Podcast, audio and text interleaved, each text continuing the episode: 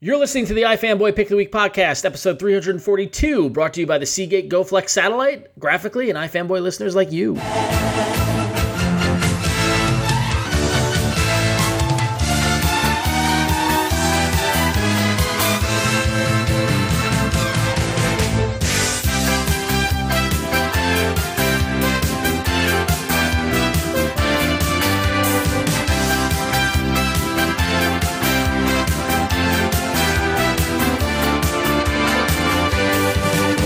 Well, hey there. Welcome to the iFanboy Pick of the Week podcast, episode 342. My name is Ron Richards, and I'm here with Connor Kilpatrick. Hello, good one, Ron. Thank you. Hold it together. And Josh Flanagan. How's everybody doing today? I was so tempted to say something else. We're from the website ifanboy.com, which is all about the enjoyment of comic books and the world of comic books. And every week we read a big stack of comics, and one of us goes to the website and writes a review of the book that he deems the pick of the week. And we come back here to discuss it, as well as all the other great books that came out this week and other comics, fun, happy times. Well, we, we hope they're happy. They're meant to be happy. Um, we might reboot or relaunch. I don't know. We're still we're still working it Can we out. start from number one? yeah, we're Let's just do that. That sounds like a great idea. Can we get a new f- name? Yep. so uh, before we get to the show, just a quick reminder that we're, Dorkcast? Geek, geeks? Something? we need to get we need to get the word geek in there. I think. We need to get the. I want. I just want to make sure it says nerd. You know, just I something nerd geek like for- forecast, and we do the weather Yeah. as well. geeks explosion. So quick warning: we're going to talk about what happens in the book. So if you haven't read your books, we might spoil them. So make sure you've read your books um, and press pause and come back and listen after you've read them, or just be warned that we're going to ruin it for you. So you'll find out who killed Captain America. Sorry. I'm, What? I'm also doing the podcast as if it was 2006. Oh, okay. Crossbones. So, all right, this week Connor had the pick, and it was a very familiar one at that. well, I was writing a pick of the week review, and I was trying to think of a book that has come out of nowhere, like Fury Max, that we have all loved, the three of us, and not expected to love. Like Saga, we all knew we were going to love, Yeah. but Fury Max, I wasn't expecting. the first Rocketeer Adventures. Maybe that's the closest. Yeah. Fury Max number four was the pick of the week. And I love it. I know Josh loved it. I know Ron has loved it up to this point. I haven't talked about this issue yet, though. Ron, did you love this issue as well as much as I did? Oh, I, I, I absolutely love this issue. That was In- the right answer. Yes. In, in the, we were going to shut the show down if you said no. It was. It's true. In, in the first uh, issue of Fury Max, the first page showed us a grizzled old man Fury sitting in a terry cloth robe with a drink in his hand and a cigar, recording into a reel to reel machine his, his Dictaphone. adventures. His dictaphone. It's His- dictaphone. his adventures. He was talking about his time in uh, Indochina, which was Vietnam. And this issue, this started the second arc, which is a great jumping on point if you haven't read the first arc. Uh, we camera pulls back a bit to show now that the bed next to him is full of three naked hookers who have been passed out because Fury is just too much man for them. hey, I, hey, I'm not paying you to sleep. So the one, one can has- only imagine what we're going to see in the next arc when it pulls out even further. The, the one has one long tube sock. yeah, I saw that. Just just one. Man, Parlov, Parlov is awesome. Parloff is awesome, but who's even more awesome is that Garth Ennis is sort of made to write these stories. And we, we've talked a lot about how, how he writes great war stories, and that's his really main interest, and he wishes he could write war stories all the time in comics, but no one buys them. Uh, so what he does is he manages to backdoor in war stories through the characters of like Nick Fury in these Max books. He wrote another mini series of Fury stories way back in the early part of the decade, uh, last decade. Um, Bourne. this so, yeah, and uh, and Born as well. So this is the first first arc we had Fury in Indochina, and this arc opens 1961. He's training um, Cuban exiles for the Bay of Pigs, and he's not happy because Because he knows it's a clusterfuck. he knows it's a clusterfuck. He also doesn't li- he misses being in the field. He doesn't like being a training officer. He doesn't like s- not being able to be out there and help the guys that he's trained. And he but he also knows that Bay of Pigs is- is a disaster waiting to happen. And you can really tell. And I wrote in my review that Ennis is a history buff. He uses Fury as his mouthpiece to explain why they should have known from the beforehand that it was going to be a disaster, uh, which it was. If you know nothing but history, you know that it was a disaster. The invasion was repelled, and Castro was still in power to this day, the Castro family. So Fury is not happy, and he wants to convince the government not to go through with it. But instead of that happening, he goes to a meeting with a bunch of grizzled old Cuban exiles who are sort of in Not charge- Ernest Hemingway, but who are sort of in charge of the whole thing, working with the government, and they tell Fury they want him to go into Cuba and assassinate Castro before the invasion because they feel like if Castro's dead, the invasion will work. It's a setup issue. It's, we get the major players, we get the major scenarios, and where they are, and who's who everyone is. Mostly, it's just about Ennis writing a wonderfully interesting and fun Nick Fury. Yep. with amazing Gorlin Parloff art. The kind of Nick Fury that I want to read. Yes. because there are different types of Nick Fury, and quite honestly, I kind of feel bad for people who are reading comics uh, only within the past couple of years because you've been deprived of the good Nick Fury. Uh, Really, just Nick Fury in general. Yeah. He, he was in Secret Warriors, Jonathan Hickman's book, but other than that, he was relegated to the background. He, he was taken out of his post as head of S.H.I.E.L.D., E and now he's being replaced by his son, Nick Fury Jr. And uh, That a, wait, is that a real thing? yeah, Oh, that's horrible. he's Nick Fury Yeah. Jr. Jackson. You didn't know that? And he and he No. looks up- and he looks shockingly like Ultimate Nick Fury and movie Nick Fury. Uh, Oh, is that why? That's how they're doing it? Yep. we had an huh. article on our website. Yeah. Battle scars. so it's the perfect character for him. He's battle hardened, he's super capable, but he's also he, he doesn't you know always win. He didn't he didn't win the last arc. His unit was wiped out by the Vietnamese. So he's he's a great soldier, but he's also human, and he's uh you know he likes to drink and he likes to fuck and he likes to fight, and uh, it's the perfect kind of thing for Garth Ennis who. You know, comes around to remind everyone that hey, I'm still one of the best writers in comics. Don't forget that. I tell you what, my favorite moment from this whole book was um, The- the first and page? Speaking to that, well, that no, that was fun. But uh, at the the very last page, actually, the girl walks up and she, she walks. She decides she's going to marry the senator. You know, I'm 36. I'm not. I'm not. I'm not a spring chicken anymore.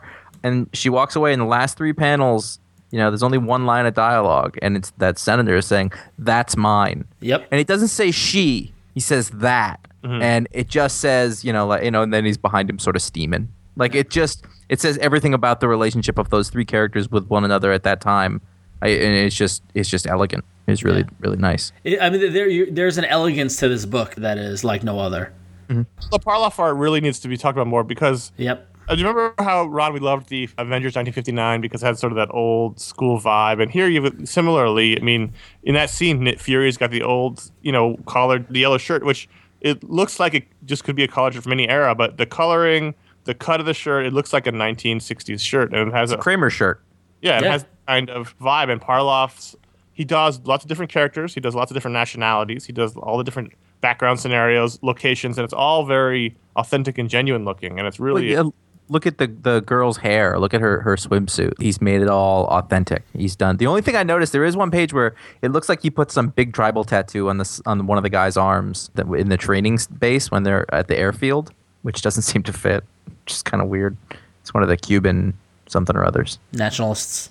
yeah the thing where they're talking about the Oh, I see something that. about the Yeah, I see, bomber. I see it. Yeah, when they're on the on the landing strip, the dude with the hat. yep yeah. isn't that weird Yeah, that's a little weird. but besides that Yeah. this is a book that you wouldn't think that all three of us love, but all three of us love. It's it's quite unlikely. It is, but but it's but it, it goes it goes to show that it's like it's fucking good. Like when it's in Garth Ennis's wheelhouse, you know. Like I know I didn't read those. i Dynamite, hope that makes the trade it went- you know, like it, it- I didn't read those dynamite books that you guys read. Like I'm not totally as much as into the war stuff as you guys are, but like Parlov's art is great, and this this just sucks you into the world. And there's something that, and I don't know if it's it's by doing the framing sequence of an older Fury looking back, but it's like it's very cinematic. It's very like I got lost in this, and you just for a moment you're in 1960 whatever 1962 in Cuba you know and it's it's it's amazing how something so cartoony as parlov's art uh, and but is so grounded in reality and real events can almost transport you to the, where the story is taking place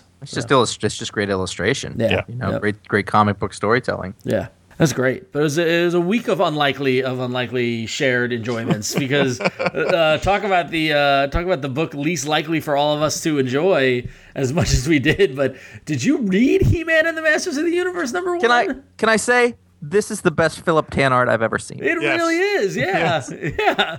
This is so written by James Robinson with art by Philip Tan, and this is, I mean, this is great.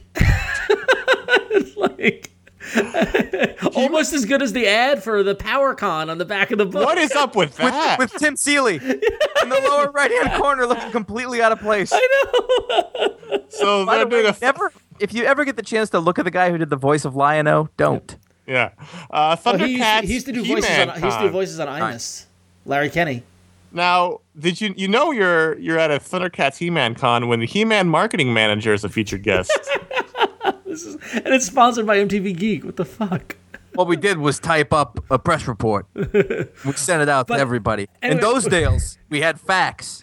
anyway, regardless, this is James Robinson. While we've you know we've read a lot of James Robinson's superhero stuff over the past couple of years, but uh, he's good at this kind of story. Yeah. You know, and like, and and while uh, his old creator-owned book with Paul Smith, *Leave It a Chance*, wasn't as I don't want to say medieval, but uh, wasn't as kind of fantasy based on this. It, ki- this kind of reminded me of the because *Leave It a Chance* had a little bit of fantasy element to it, but this is very much uh, like this was great. I was Uh, surprised. they did. Tw- I mean, they tweaked the story. It's it's Yep. not exactly the story you remember from the cartoon. If you actually remember the cartoon, which if you're our age, it was a big deal. yeah, big Uh, deal.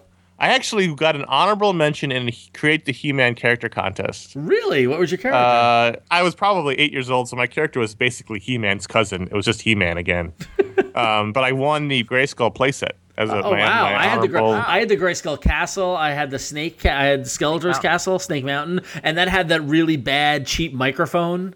yeah. Yeah. Yeah, The echo sound. yeah. But but yeah, I won that for for basically uh, he had a cat. He rode the cat. He had he was he was also he looked like He Man. It was it was I was dumb. So in this issue, Prince Adam isn't a prince. He's wait, wait, a, wait, wait, wait, uh, minute, wait, wait, wait. wait, wait, wait, Connor- wait. Go back to Connor. Connor, you created Keldor. Did I? No, Keldor was Skeletor before Skeletor. Yeah, yeah, yeah, yeah. No, it he was have Prince He-Man's Adam's head? cousin. Connor, what what was your character's gimmick?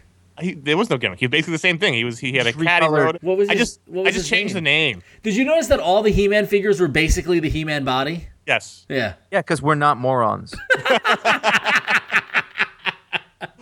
When the, the I mean, I moment- was five and I got that. the moment Beastman came out, I got I got ex- in this comic, I got excited. I'll back it up. If I was 11 or 12, this would have been the greatest thing on earth. It was a little sparse. It wasn't like, I, I don't really care what it's happens still- to it's He still- Man yeah, it's now. still- It's totally playing on the nostalgia angle. yeah, Totally, yeah, Which, you know, I'm not No, the, the necessarily the page, the audience. page where Beastman walks in was great. Yeah, I, know- yeah. uh, I was really impressed by Philip Tan in this issue, and that's if you know me, that's a pretty bold statement to make. But uh, No, On the it was last- well done. It, on the it wasn't. It wasn't bad. On the last Yeah. page, when Skeletor's sitting on his, cr- is he holding Hordak's head? looks like it. Isn't that that's weird? There's a word that's never been said here. Hordak. Do you remember Hordak? or is he the one that had all the sort of interchangeable bits? no, no, no. Hordak was when they when when Skeletor got a little tired, they needed to introduce a new villain. So he was the Serpentor of the He-Man. universe. Yeah, Yes. yeah, yeah, yeah. He was like he was like the the second wave of villains. Oh, If you punched him in the chest, his little thing flipped around to show damage. No, that was battle damage. That was He-Man. Battle Damage Skeletor. Yeah, and battle damage It was Skeletor. part. He was part of one of those kind of lines. yeah, yeah. He-Man, was that- it was He-Man and one. There was a whole battle damage line. I had. Oh the yeah, He- no, yeah. yeah. oh man, uh, who was it? It was uh Trapjaw. Drop, drop. With the hook on his head. He yeah no he yeah with the hook on his head because you could make him ride a zip line down his head, and then he also he could change he could change his arm to different guns. The best was Mechanek, who could get Mechanek. Neck and neck. It's like, hold on. okay, So could somebody look over this fence? yeah, hang, hang on, hang on. It's it's only eight feet, so I can totally do that.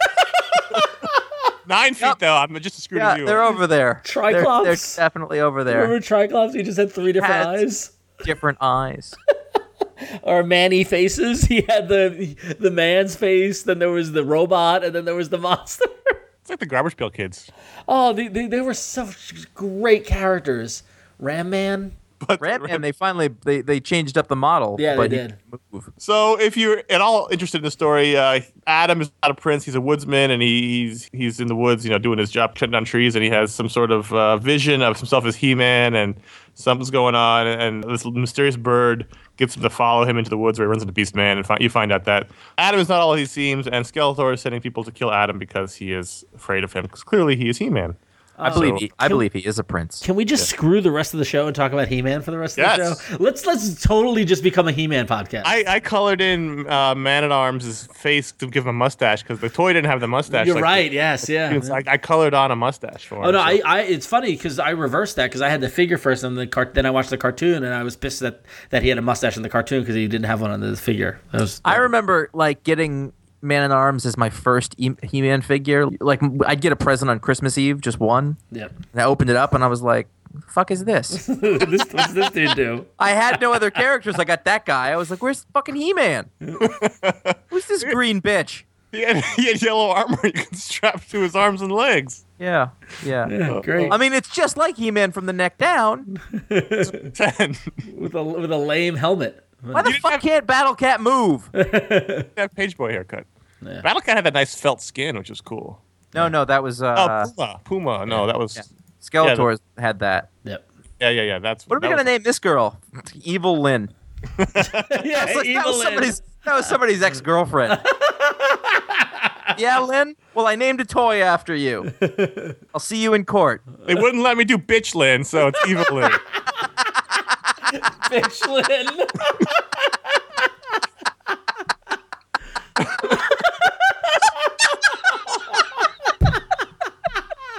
you know, that was probably one of the guys in the back of the comic, too.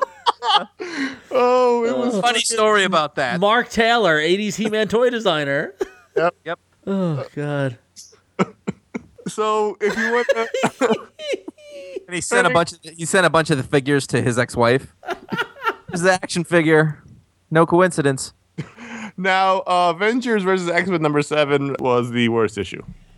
yeah, it was pretty bad. It was really bad. It was rough. It I, was- I mean, it's like it's it's just Civil War. it's Fraction and Coipel, and even Coipel's art was a bit off. Yeah, Fr- Coipel was not as as solid as he was the like that. The first shot of Tony working, I thought it was Wolverine. yeah, yeah, This was this was the worst issue of the series Yeah. so far. Yeah, This this was it was really hard to follow the action. It was really hard to follow the story. yep.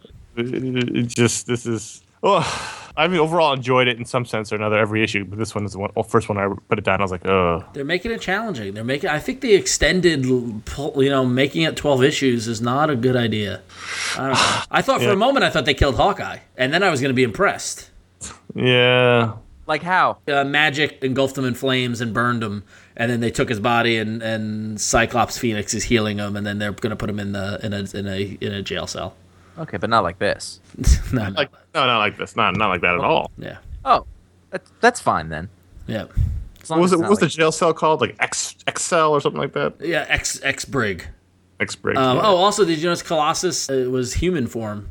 yeah, he was. Yeah, which is the first time that's happened since the Juggernaut things. He's got big old mutton chops. Uh, Yeah, yeah, Elvis weird. chops. Yeah, They're having design issues with with uh, Colossus, from what I understand. yeah.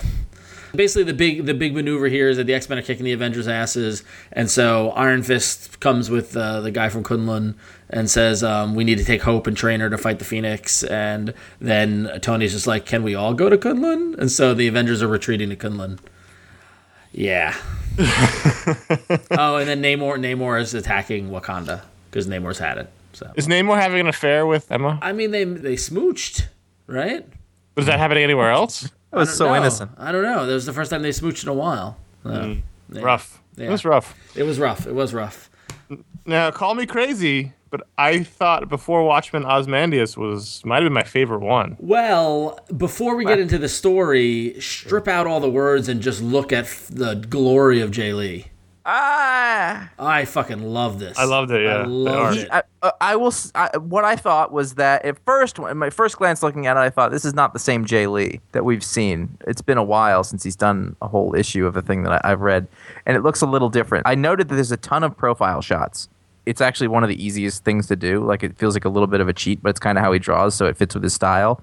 Then at the other hand, I was like, you know, J.H. Williams isn't the only or, or totally original practitioner of comic book art was the other thing about it. I- I actually it won me over What by does a that- while, what but does it that- was what does that mean? like I was just looking at these pages and I was like, these are pretty interesting, sort of out there pages. Oh, the layouts Uh, and stuff. yeah, Okay, just just it just like the the, And the, styles texture were of very- it. Yeah, the Yeah. texture of the style. Yeah. Oh, I love the circles. I mean, the, the, the, Yeah. the- I mean, the, the the it almost felt vertical.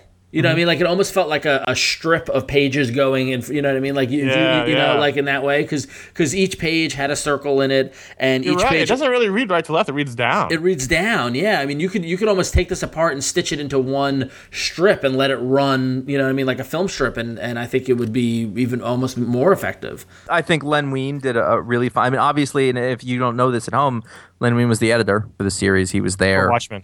for Watchmen originally, so he you know he knows it as well as anybody. He was involved in the whole thing, and unlike the pirate story, which I don't really need to get more information on, this was kind of interesting because these are the stories of Adrian. Is it Veit or Veit? I don't ever know how to pronounce it. Um, I would say Veet. yeah, I mean these are basically expanded on the things that he talked about when he sort of gave his his origin. I think there were bits where the, the dialogue wasn't quite right, wasn't quite as good as it could have been. Then there's the is he gay? Yeah, I know. That's the other thing too. He's Omni. yeah, which which makes sense for the character. I'm I'm you know Yeah. to just be like whatever, and also you know Alexander the Great. Let's let's be Yeah. honest. yep. I don't know that I, If- I like if you strip away what it is, and again, this, is- this is the, strip. this is what you have to do for me anyway is yeah, honest, as a story on its own i found it wonderfully intriguing i liked the whole journey he took and like, now when you get to the end and he puts the suit on i might i might not find that part interesting but i liked the whole the journey through turkey and and re- recreating the alexander the great steps and building his fortune i I, liked, I thought it was interesting as a standalone story of a guy you know it doesn't have to necessarily be ozymandias Yeah, but in that case, it was just the, the story they already told. god in i'm more jumping through detail. so many mental hoops to enjoy these books Yeah, Yeah. I, I, f- I mean, I feel the same way about this one that I did about the, you know, the last one. Like it was good. Right. Yeah, it's There tough. it it's is. tough. I don't. I mean, it's like, again. I feel this the, the same way as I did the last one. Like, admittedly, this one's staying away from the Watchmen story at least for now, um, and it does give a lot more information about Ozymandias. But I kind like I don't know if I want to know this. you know? Yeah. Yeah. That's Yeah. but then, then you don't need to. I mean, then you just disregard it. Yeah, I mean, no, it's- It's, exactly. it's fan fiction, basically. well, once I know, it's hard to ignore it. Actually, you know what Connor. it was? It was like I was thinking about this as I was reading it. It was like how many of those Star Wars novels did you read? Uh, Oh, so oh, oh, so many. 30, 40? Yeah, yeah. I read at least that many. Yeah. Yeah. Uh, until it killed Chewbacca. yeah. And yeah. then- that's, that's when I stopped too. Yeah. I, But- yeah. so I was I was halfway through one of the Rogue Squadron books, and I just went, "What am I doing?" they were great. those rogues. That was Shut that up, was shut- literally shut up. it. Those are great No, books. it was. It, it was, and it was fine. Then, but I just thought, I, I what am I doing? But, but think about how many, think about how many things that those books changed or explained or retconned. I don't remember any of it. What am I Exactly. doing? So the Pouring point is, porn. like, you can you can wipe that shit away if you don't like it. Yeah. It just it goes it'll, it goes away. It doesn't have to permanently affect your enjoyment. I watch the movies now. I don't think about those books. I do a little. Jedi Academy books, Rogue I, Squadron. kn- books. I didn't get that far. I just read the Zon trilogy. Oh no, I read Oh, I the- read at I read least all forty the, Je- books. the, the Yeah. Jedi Academy. Tales. Yeah. Tales of Tales from the Cantina. I, Tales. From I, the, I do. I think of the Tales books every time I see any of those characters in either the Cantina, Jabba's palace, or the Bounty Hunters. Yeah, yeah. Tales of the Bounty Hunters was awesome. yeah. Han Yeah. Solo Adventures. Yeah. Those old ones are written in the- the eighties were really good. That story about Malakili, the Rancor keeper. Yeah. Yeah, that was a good story. Great story. Yep. Anyway, the point is, you can get rid of that stuff if you need to. It doesn't have to permanently affect you. Yeah. Chewbacca's alive. Chewbacca will always be alive. Exactly. though. That's my point. yeah, I know. This one's tough. Can we go back to talk about He Man? Mechaneck. Stinkor. Stinkor. Do you remember Thing Stinkor? about this toy is it smells No. like shit. Wait, no, it was it was mer it was Merman's body and head painted like a skunk and smelled like shit. Dipped in stink. It did. St- you just you did you just stick your nose right in there, but it's You know How many parents probably bought that and were like, "Wait, it does what? Why did I do that? Why did I, I control what this kid buys, and I paid for this." It was a, honestly, you got from a toy standpoint, it was genius, and all I had to do was sculpt the heads. Yeah, that's all Yeah. oh, they do. They had the same bodies. They said the, the heads. It was smart. Right? smart yeah, thinking. it was really Maybe, smart. maybe a different harness, a carapace. Yeah, yeah, yeah, exactly. Yeah, but um, eh, Manny Faces had some more sculpting going on there. He was that was a dense figure too. You could I could hit somebody with that Manny Faces Yeah, and but hurt them. same. He, he was pretty. He had the same legs and and thatch brief. True. Yeah, no, it's the head part that was really heavy. That was yeah, yeah. The four horsemen, the He-Man toy sculptors, didn't have to do a lot of body sculpting. No, and they like like whenever they got something that was hard, they just decided not to do it well. like they, were- they were like Orko. Nah, he's just he's solid. Oh, Orko. You see, fucking Orko, because Orko was a product of the sh- cartoon. Yeah. Orko was an OG. And then they did make the Orko figure, and it was one of those things where you put the plastic thing in and pulled it out, and it would zoom across the table. Yeah, he was solid. Yeah, yeah. Tila, do you remember Tila? Tila, yeah. The girlfriend. Yeah, Man, uh, Man at Arms' uh, daughter, right? Yeah. Yeah, And She-Ra. And then She-Ra Well, came and yeah. changed the game. yeah. Shira was an O because then it was like, no, it's for girls too. But it wasn't. I know it wasn't. All right, well, we would like to thank Seagate GoFlex Satellite for sponsoring this episode. And if you need an external hard drive, you really need to take a look at the Seagate GoFlex Satellite. It's the only wireless portable hard drive that can stream content to your iPad and up to eight other devices Android devices, tablet devices, anything you might have, you can stream uh, media content to it. It's got a 500 gig hard drive, Wi Fi access, and a rechargeable battery. Satellite can carry your entire library of video, music, pictures, and documents to be shared on your iPad or any other device via the free GoFlex Media app or the web browser. So check it out. Go to ifn.by slash Seagate GoFlex, and we'll have a link on the show notes for this episode. And honestly, if you've got kids and you travel road trips, or if you're going if you're going on a flight, if you're going to San Diego Comic Con, and you want to watch some things on the plane, you can bring you- Just- you're not limited to storage on your device. Just watch this and shut up, yeah, kid. um, you're almost there. Are you there yet? Uh, I try not to be. Well, as I a mean, general see when he's older and when you drive to Florida, then see. How No, you I mean do I it. get. No, we don't have anything in the car yet. Yeah. It's cool. Although Is we've been he- listening, we listen to Elmo songs when we're in the car together a lot, and Nice. it's no, it's not nice. It's the worst thing that's ever happened to ears. The Is He Man on Netflix? I think He Man is on Netflix. It is. cartoon. You got to start No. making him watch He Man. Oh, You know who worked on He-Man, don't you? who? Paul Dini J. Michael J. Michael Straczynski. and Paul Dini. Yeah. Yeah. You know what's also on Netflix is the classic He-Man holiday special, where Skeletor yells about the Christmas spirit. Oh Jesus! I don't think we're as good at this as we are with G.I. Joe. I'll All right, be honest. so Thank you, CK GoFlex, for sponsoring this episode and for our event at the San Diego Comic Con, which we'll be talking about later in the episode. Animal Man number 11, and I'm going to say something that is maybe controversial, but not to these two guys, and that is that Alberto Ponticelli should be the new artist on Animal Man, all with due respect to Steve Pu- Po Pugh, who, or however, who's good, who's very good, but Alberto Ponticelli really captures the feel that Travel Foreman set up in the, in the first couple issues, that really weird, sort of unusual vibe that Pugh is sort of smoothed out a bit. Agreed. I, Agreed. Uh, I agree. Yep. Yeah. Totally. We agree. have we all agree. Alberto Uh, Ponticelli was great. I mean, this was a, this was a contender for pick of the week because it really brought that vibe back that the Travel Foreman issues had. Yeah, yeah. No, I, I- this this was. It, it- it's funny because Ponticelli isn't doing it exactly like Foreman. Um, but it's it's it's like you said, it's that vibe. It's very much that vibe. He's giving it his own look. It's different from what he did on Frankenstein, and it fits within the look of this book. I gotta admit though, the the story's starting to get a little long in the tooth. Well, I was glad to see. next Swamp- I was glad to see next Swamp Thing because they really need to get to that point. Yeah, We've exactly. really been uh, sort of hovering, waiting for this crossover, and now apparently it's going to happen. Still in the parking lot by the RV. Right. Exactly. All the relationships are the same. Yep. The mother is angry. Yep. And no one really likes Buddy. Nobody does except for No. Animal Man. And that the cat. Oh wait, no, doesn't- I'm not, Buddy is Animal Man. I mean the kid.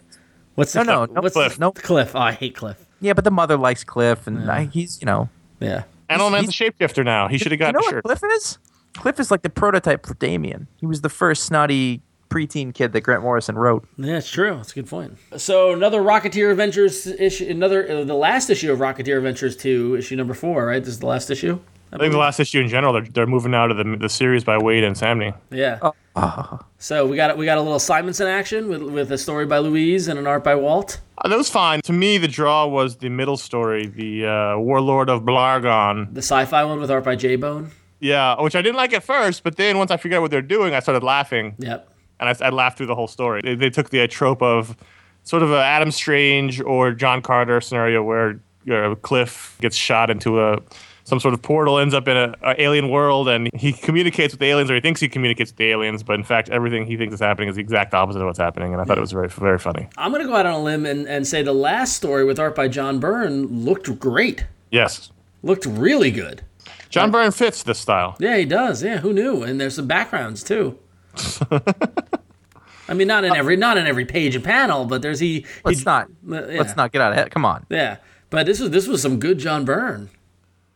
I think overall the second mini s- has been good, not as great as the first one. I think the talent level is a little bit higher in the first one, but uh, still very enjoyable. And this issue particularly, is, it was good. Yeah. Yeah, fun. So I, I wasn't on the show when the first issue came out, so, and so I wanted to make sure I talk about it with the second issue. Are you guys reading Mind Management by Matt Kenton from Dark Horse?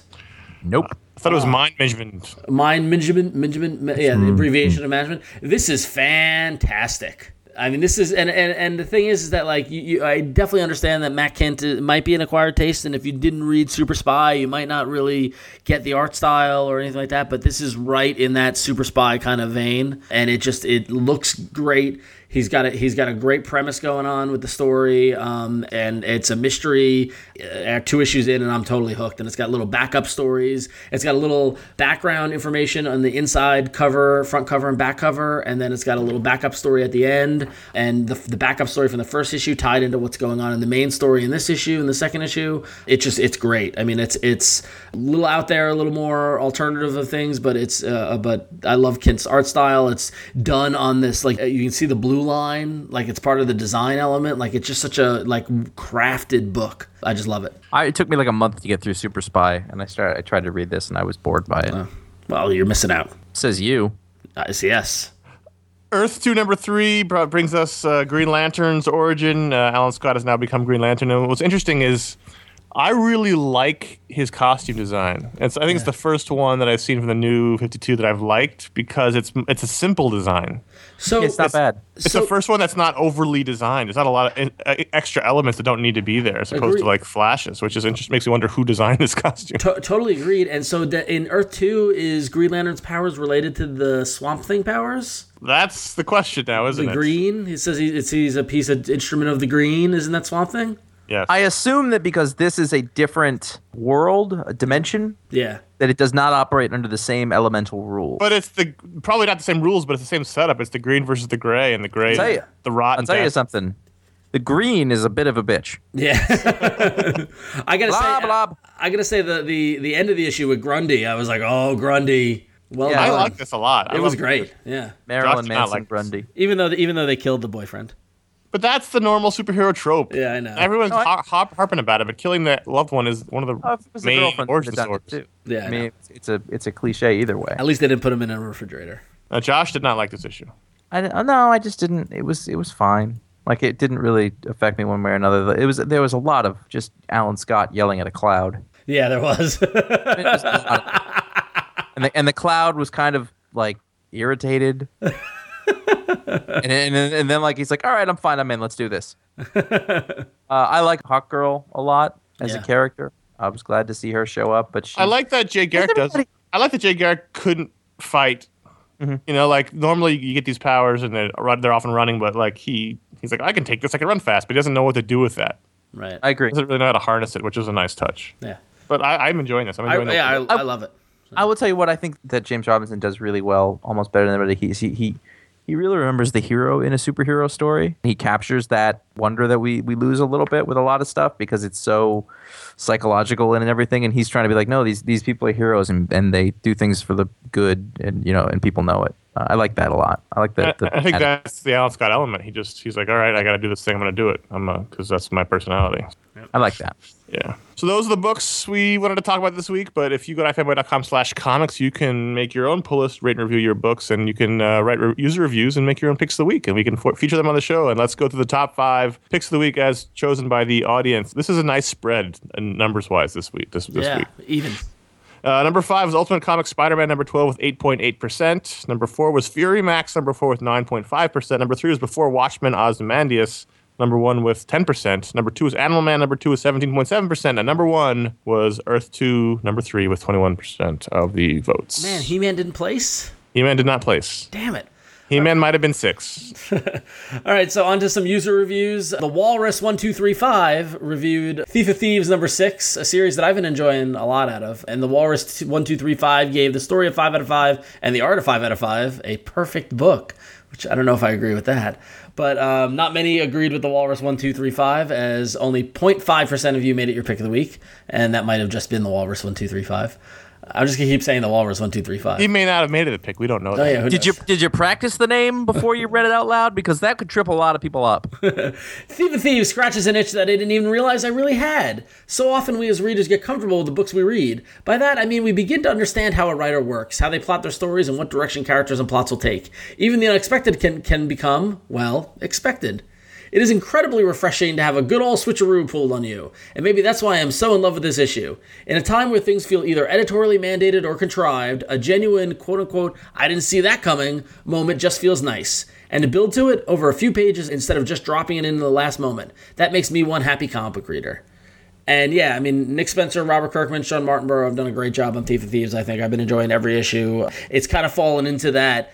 It's it definitely has a rhythm where it, it's been consistent uh, from issue to issue. But the, the twist in this one was definitely well received, and it was it was a good, just a good a good comic. Josh, did you, did you drop off the book like I did?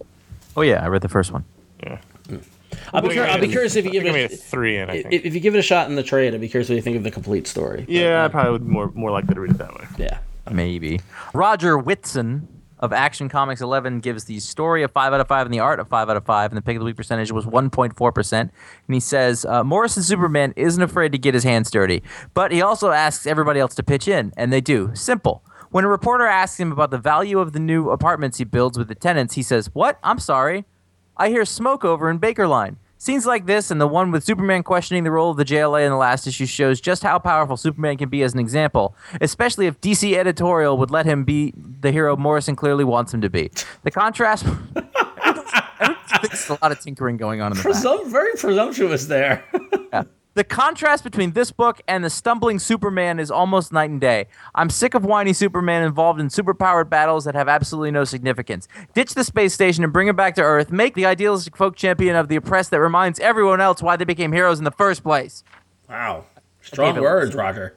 It was a really good story. The art was rough because it was two different artists. and it Man, was- the art the art in this book is the tragedy. That's the thing. if they could really just give him one artist who can do a monthly book, I don't care. Even it doesn't have to Yeah. be Rags Morales. It obviously can't be Rags Morales, and I'm sorry, but give him one artist. That's the, that's the thing is that is that it, it loses any sort of momentum because there's no consistency there. Oh man, I'm just gonna go read All Star Superman again. Uh, story wise, I thought the story wise. Story wise is great, yeah, yeah, but ah, just it's a tragedy. It's tragic. what is what is his new identity's name? Johnny what? No, John Clark. No, Johnny Clark. Yeah, So Johnny Everybody Clark. calls him Johnny Clark because Yeah. he he has faked Clark Kent's death to hide from this supervillain that's trying to kill him. So he's now Johnny Clark, the fireman. and he's got no originality when it comes to names. Yeah, John Clark. Yeah, that's it. But they've Mark John, returned. uh, They're staying with that oh, stuff from the beginning where he's a man of the people. He, he you know he rebuilds a building that gets burned down, and he you know he does you know he does the stuff that no one else will do, which is an interesting take on him. yep. And now, if you're a creator or a publisher, not necessarily a He-Man book, but you could be a He-Man publisher as well. We, we accept all comers. You, if you're looking for a way to get your book in front of as many eyes as possible, as easily as possible, graphically is the best solution to do that. You can upload your books, your comic books, your children's books, your sketchbooks, your photography books, your He-Man books, just about anything graphic-based, and just a few simple steps. You're on your way to getting into the Amazon Kindle store, Barnes & Noble Nook store, Kobo, and of course the Apple iBook store. And there's no need to have readers find a specific app just made for reading comics. Send your readers to the digital bookstores where everyone is looking to get their books. And with 29% of all adults owning tablets and e-reader devices, and sales in 2007 increasing 300% from the previous year, it's a lot of potential customers. You can find a full list of pricing and services at our website. Head over to graphically.com for more details. Now, do just to, need to warn own you, just, He-Man. yeah, just to warn you, yeah, if you don't have the copyright or approval, Yeah, you don't- might get yeah, in trouble. Yeah, Who owns He-Man? Is it still Mattel? Does Mattel still exist? yeah, I think well, it's Mattel. DC has got the license right You now. know, I saw a girl the other day with the Mattel logo tattooed on her foot, and I was like, "There's some dedication." Wow. Yeah. Anyway, Wow. That's a Hey, painful you know what they give- tattoo also. Yeah, they, they gave they gave us a lot of good times. did. They really did. Yeah. I mean, have you know, nothing but good feelings about Mattel. I'm Mattel gonna and get a Mattel Ha- tattoo. Hasbro and Kenner and the whole yeah. yeah. Cool. So uh, on to the emails. Our first email comes from Chris, who writes in and says, "I'm currently riding the bus home to New York City, and I'm reading all about Marvel's announcements regarding Remender and Hickman's respective Marvel books." And he's referring to the Marvel Now announcement that happened last week or th- this week. Last week, yeah. I feel like both could be pretty cool, both uh, based on art teams and the writing. Remender sounds a little more up my alley because it seems to be a bit more focused on a core group, something I feel that is a lost concept in Avengers titles these days. I read that Hickman plans on having his Avengers consist of 18 plus members. That's really the only turnoff for me. All the creative talent adds up to titles I'm willing to try. I almost said something else uh, instead of titles. I almost said something else. But am I the only one? I can I can see that. But am I the only one who misses the days of focused team books, meaning with a core lineup that you follow and act as a team? Remember the days of the blue and gold X Men squads, Bomber Jacket Avengers? Yes, I like that. Heroes Return Avengers, or any of the other classic lineups that were sta- that were stable over a period of time that let characters interact and develop together? Isn't 18 plus members just a few too mem- many? Doesn't it water down the concept of the Avengers Earth's Mightiest Heroes when every character in the Marvel Universe is an Avenger? What do you guys think? Are you for the overwhelming cast sizes that have been around and will continue to be around, referring to Hickman's Avengers, not Remenders? What's an ideal team cast size for you? Well, I think the first thing in this is to reserve judgment till you read the book. Yeah. Yeah. Maybe maybe eleven of them will be killed in the first issue. yeah. That said, you, you hearken back to the X Men blue and gold te- teams. Th- th- th- that was 20 people alone, Yeah. by the way. And And also the Avengers constant. I mean, they, they were never a stable team. Now they were that- constantly changing members. That said, Chris does bring up a good point that there was a time in I don't know about DC and Connor, you can probably fill me in on this, Mm-hmm. but and no, actually DC as well. There was a time when the quote unquote team book had either five or seven members. Seven. Yeah, five or seven. Seven, yeah. Five or seven was always seems to be the core of it, and at least in the X Men books, there was always five or seven. And then uh, when I was reading Grant Morrison's JLA, there were seven in that as well. I feel like he kept seven- adding. Yeah, he did keep Yeah. adding. No, but he would sub Oh, yeah. out too. He would remove out. wouldn't No, he? but it started with seven, and they went to the the pantheon. Oh, It was you're like right, Twelve yeah. or fifteen. Yeah, you're right. Yeah. They tell different kind of stories, and I can see Chris's point both ways Yeah. because uh, like I was thinking about like Justice the cartoons, Justice League and Justice League Unlimited. Justice League focused on the seven core members, although they had Hawkgirl instead of uh, Aquaman, and then they had Justice League Unlimited, which had like hundred members in the team. And I much preferred the first one because you got to focus on those characters. Yeah. On the other hand, you can tell interesting stories with giant teams. I mean, they had the satellite era of the Justice League had twenty people in the team, Right. and so you can. I mean, there's there's good stories to be had both ways. It just dep- depends on what kind of story you're into. You know, you know what's funny is that uh, it- it's funny to see the the writers' different approaches because I've heard writers and panels and interviews we've done stuff like that. When they're doing the team book, sometimes they're picking characters based on powers. Like, all right, I need a flyer for this scene. All right, so we'll pull in the. You know, like it's just like I think that's that as opposed to it being like a character based story where it's you know you're watching Vixen get redeemed or whatever. No, they just needed a shapeshifter. You know, like, I, re- I do. I feel like Bendis really does it character based. Yeah, he Like, does, Wants yeah. to see how those guys interact with each other, which seems like it makes more sense on the surface as long as the story doesn't last 13 years. yeah. No, I don't really prefer either. I think it just depends on how the story is. I think I think I think I think I trust somebody like Hickman to take a cast like that and do He, something that's gonna be. he had a shitload of characters in the Fantastic Four and FF combined. Yep. Yeah. Yeah. yeah. He did all right with that. I think it's going to be all right. I mean, and Re- Remender's, I mean, Remender's already proven himself in the team book with X Force. So, as far as I'm concerned, it can only get better with the characters that he's playing with in Uncanny Avengers. So, And besides, if you don't like the giant team, then don't read that book. yeah. There's like five Avengers books. Read the one that fits the you know the story you want to be reading. I think that's the problem Yeah. that there's five Avengers books. Yeah. You know, Oh, Or, or it's not a problem if you have it that way. You cater to people. If somebody wants a giant team book, there's a giant team book. If somebody wants a focus small team, there's a small, there's a focus small team. I mean that, that in that sense, it, it can be a good thing. Listen, if Yeah. you're gonna want, if you like Avengers, you're gonna get to read it three times a month.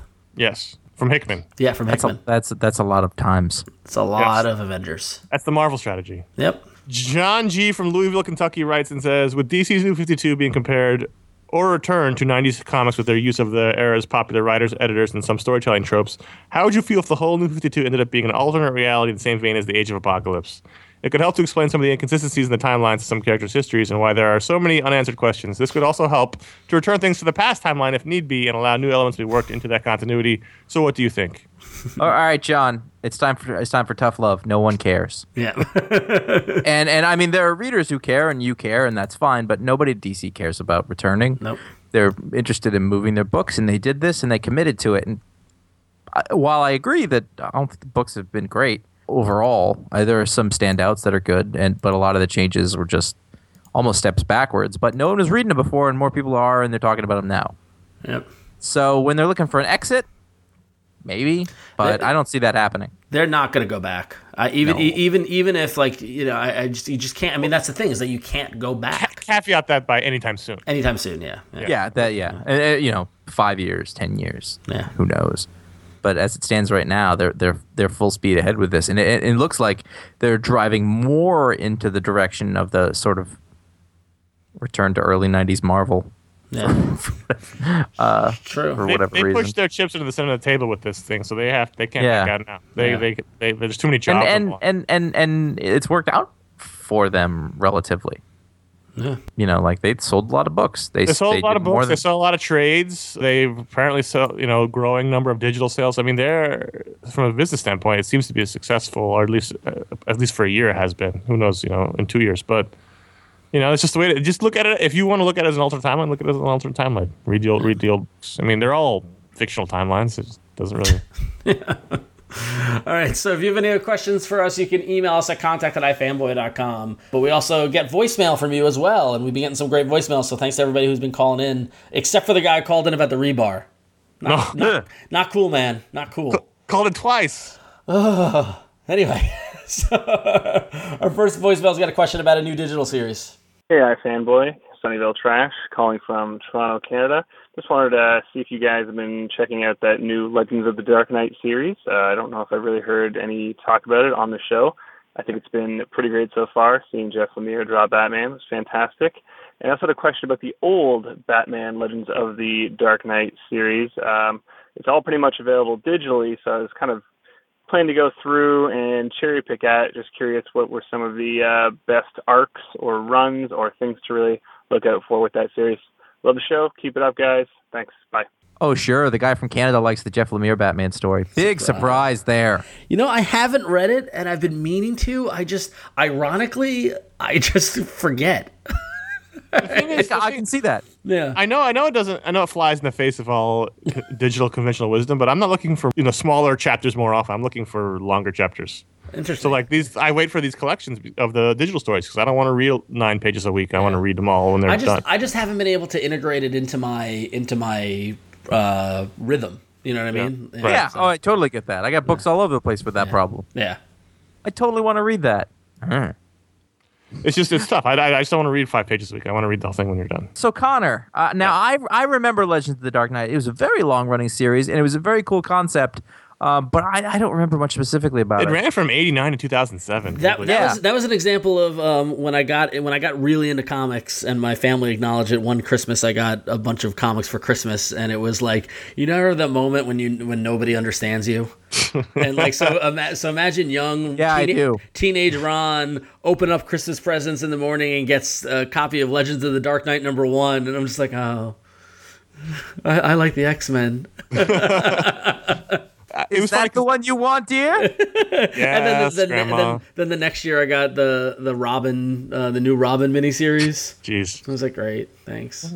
I was too young for this series. And what this series was was a bunch of mostly out of continuity stories by a bunch of guys who are big names now, but weren't necessarily back then, or at least not to me as a 13 or 14 year old kid. You know, it's not. It just wasn't. If this if this series as it was came out now, it'd probably be one of my favorites. But as a kid, it was the wrong time. So you had guys like Grant Morrison did arcs, and and uh, Garth Ennis did a couple of Batman stories there. Howard Chaykin, Matt Wagner, James Robinson, and Abnett Lanning. I mean, these are guys who now would be exciting, but as a kid, they weren't on my radar And So I they didn't- weren't the continuity because you were like, this isn't. it wasn't so much that it was just the fact Okay. that they weren't guys I knew really, so I didn't really read them. I, I would re- I would pick and choose the arcs I read depending on who was doing it. and who's- And uh, one of the ones I did read that I remember was a big one was the first time you were introduced to the Venom uh, drug, which is what you know, brought Bane about, was in Legends of the Dark Knight. And that was actually a pretty big deal at the time.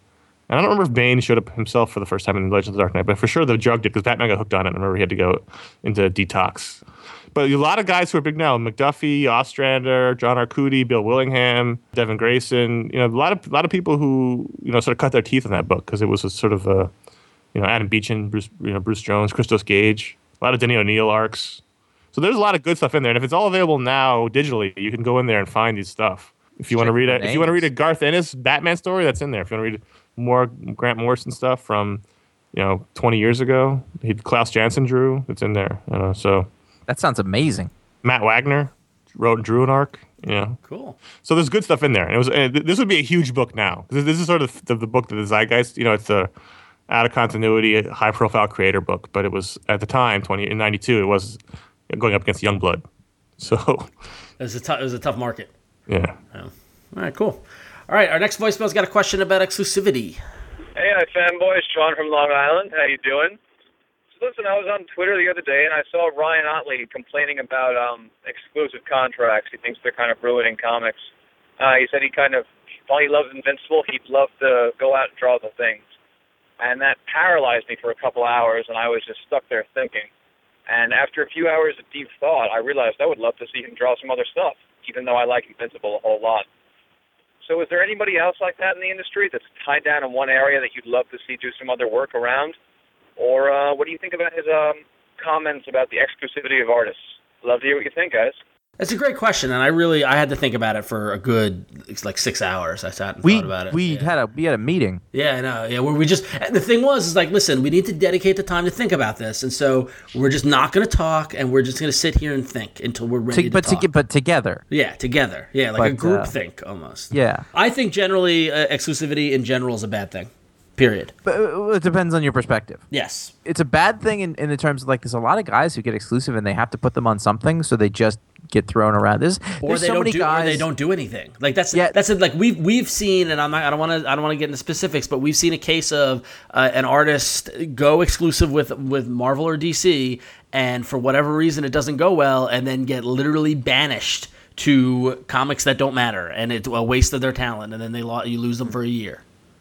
And yeah. then, then afterwards, they come out of it with less market value than they started because they're basically kept on the bench. Exactly. Exactly. Now, on the other side of it, if you're an artist who is up and coming and, you know, you don't want to hunt around for work constantly, like it can be a really good thing. It comes along with, you know, benefits like being an employee, having some sort of peace of mind for the future. Now, those are all things that, that anybody working wants. Yep. So there's that side of it. What's what's funny is that like Ryan's not going anywhere. He's more or less exclusive. Yeah. Yeah, I mean, he's, You know, and I- he's I've exclusive in asked him. all but in all but name. Yeah, yeah. Yeah, I mean, like I, I've, I was like, "Are you gonna do it?" He's like, "No, I like doing this. I'm good." And and I, you know, it's funny. A long time ago, I used to say like, "I'd really love to see him do a bunch of other stuff." Because Ryan is an amazing artist. Yeah. Uh, really, really, and a really nice guy. But now I'm just like, nah, he's he's on Invincible. That's his thing. That's what he does. You know, like his style has become that thing. You know, it, it's part and parcel of Invincible. Every much, every bit as much as Robert Kirkman. Yep. Other guys, you know, sort of in a, in a situation where they don't go do anything else. That's a good It's hard, question. it's hard to say because people bounce around so much. There's hardly Yeah, anyone that's that kind of sticks on the a thing. book. It's Kirkman's guys. We used to And feel then- that. Yeah, I mean, Otley's a, a fantastic example of that we used to feel that way about Terry Moore, and then he went out and did a bunch of stuff, and it didn't really make much of an impact. So now we ended up that we like him better on his own stuff. Yeah. uh, oddly enough, I'm trying to think of somebody who's been on something for a really long time. There really Uh-huh. isn't anyone anymore. Everyone sort of does a couple issues here, a couple issues there, and bounces around. And there's no I think people would make a case for Scotty Young. yeah. Yes, yes, he's somebody. Uh, as great as Wizard the of Oz, Oz. Oz books are, I really want to see him either come back or do his, all the, do his creator on stuff that he's been talking Well, about. s- now just by saying come back, that pisses him off. Right? No, I know, I know. I know. Asking all the time, like, why don't you do real comics or what that? You know, it's like, no, he's no, doing- yeah, and I'm not discounting it. I, No, I know, I know, but I'm just saying, like, it's it, that's the kind of thing that people ask, though. They think, "What are you going to do?" With, you know, he doesn't really want to do superheroes. He wants he's having fun doing Oz. He wants to do creator own stuff, but you know, he's exclusive, and that's you know, he got a he got a great deal out of it. But that's a guy like it would be fun to see him let loose some of the skills that he's built up on Oz on some other stuff, just to see what what happens. Yeah, I think uh, is, is sort of what you meant. Scotty's a good one there. Um, it's a good question. I don't know who else is left. I mean, People bounce. you know, like guy like like uh, Mark Buckingham has been on Fables, you know, forever. Well, but the, the, the lucky th- the lucky thing is is that we, we had a exclusive battleground in the mid 2000s that is starting to that those are those deals are starting to end. So you're seeing somebody like Ed Brubaker f- be able to leave Marvel and go do you know Fatality Image or you know who knows whatever he can do. You see you know you're seeing Mark Bagley leave Marvel, go to DC, come back to Marvel. You know what I mean? So I feel like the cycles you know is churning a little. There's somebody else that I just thought of on the DC side that is no longer exclusive, um, and I can't remember now. there's a bunch of guys who are no longer exclusive who Yeah. I've long as Oh, known- Grant Morrison. Yeah, Grant Morrison. I mean, he was stuck in DC for because of the exclusive, and now he's going to Image to do other stuff. You know what I mean? Like, you know, he'll never go back to Marvel, but uh, you know, but it's interesting to see them do other things. funny. It used to be that image didn't count for the exclusives, and now it does. Yeah. yeah. You That's s- Oh, you can do an image book. We won't worry about that. And now they're what like, happens when you increase your market share to almost ten percent. Yeah, exactly. Anyway, all right. Well, we're running out of time, but uh, interesting question. So thanks for calling, and you can leave a voicemail at one eight eight eight fanboys. It's one eight eight eight three two six two six nine seven. Uh, We do other podcasts. we do the Don't Miss podcast where we like to talk about a book on Monday that is coming out that Wednesday. This week, uh, we've switched it up just a little bit, and I'm talking to Tom King, who is the writer of A Once Crowded Sky, which is not a comic book. It's a novel. What? About about superheroes, as illustrated by Tom Fowler. Cool. comic books. So I, I talked to Tom about that. Tom has one hell of an interesting story. He was in the CIA. Can't talk about it very much.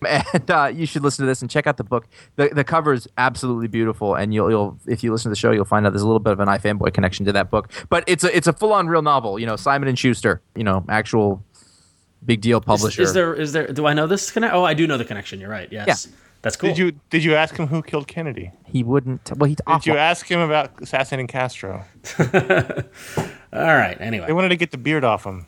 It looked fucking ridiculous without that beard. Bes- Besides that, uh, there's the uh, Make Comics podcast, which I do with Andy Schmidt. We're actually going to be taking a, a slight hiatus around the time of uh, San Diego, just because we can't get shows done and out. So we'll don't miss. yeah, yeah, Yes.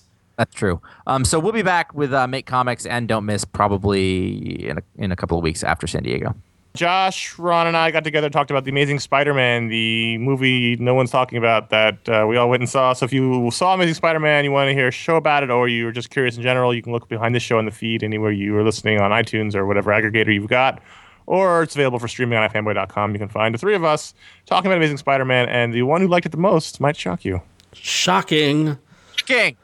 Um, And then, additionally, as we mentioned earlier, San Diego Comic Con is upon us. It kicks off this week, and we will be in San Diego. And if you are going to be in San Diego, we'd love to see you. There's a couple of places where you can do that. First off, you can see Josh on the seventh annual Comics Podcasting All Star panel, which will be on Thursday in room nine at 6 p.m. So you definitely don't want to miss that.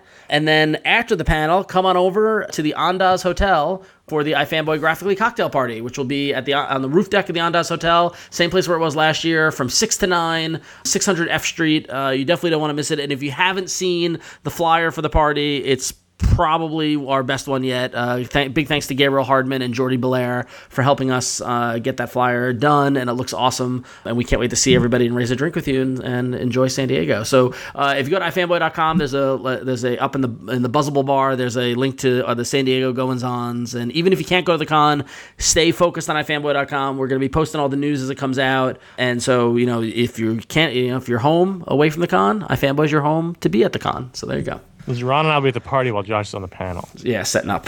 It So. might suck. The party to the panel. No, the party will be good, but Panel. you know it depends. I'm I'm gonna get loaded. nice. You know, I think I think it's time to start throwing throwing firebombs on these panels because Yeah. uh, listen, whatever it is that needs to be said has been said. So Yeah. we're gonna have to be creative about this. Stale? St- I, listen, I'm not. I didn't use that word. I'm not on the panel, so I use the word. Listen, Fisto is an extra strong warrior with an enlarged right metal hand. Oh, I remember I had Fisto. I totally had Fisto. Fisto. Mechanic is the master of the universe with a telescoping neck that enables him to serve as a scout and do reconnaissance. Man at Arms is the one who gave him his, his extended prosthetic neck, apparently when he was sleeping. I didn't know. we could Although do in the 2002 series, this is never discussed. Oh, the Man at 2002 Arms is series doesn't only count. shown repairing kinks and damage to Mechanic's neck. Oh, my God. Stridor, Cyclone, Roboto, Roboto. Yes, Roboto. Mothman. and of course, Mossman.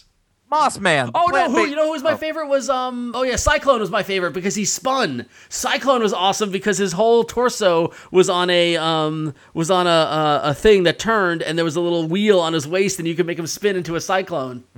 Who was the bee? Buzz. Buzz. Buzz. Oh, I fi- see. I found him. I was Buzz gonna- off. No, it's buzz off. Buzz off. But his real name. It's unpronounceable. is unpronounceable. It's. Oh God.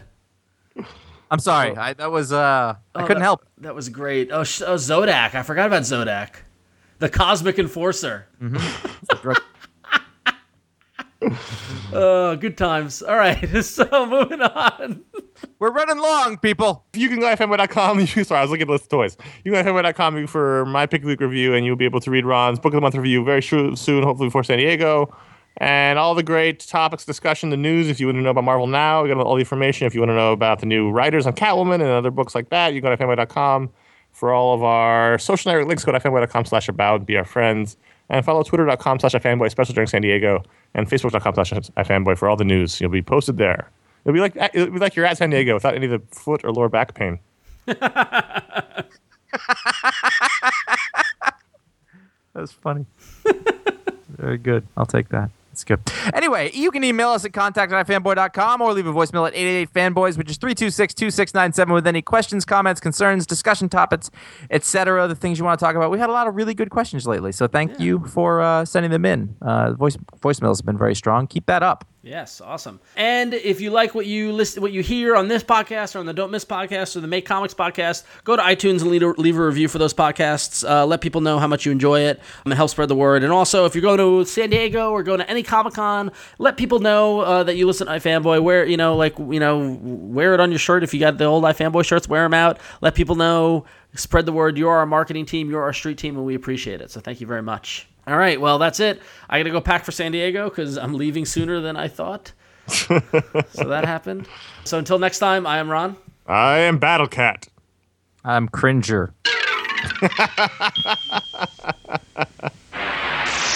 and the masters of the universe. I am Adam, Prince of Eternia and defender of the secrets of Castle Grayskull. This is Cringer, my fearless friend. Fabulous secret powers were revealed to me the day I held aloft my magic sword and said, By the power of Grayskull!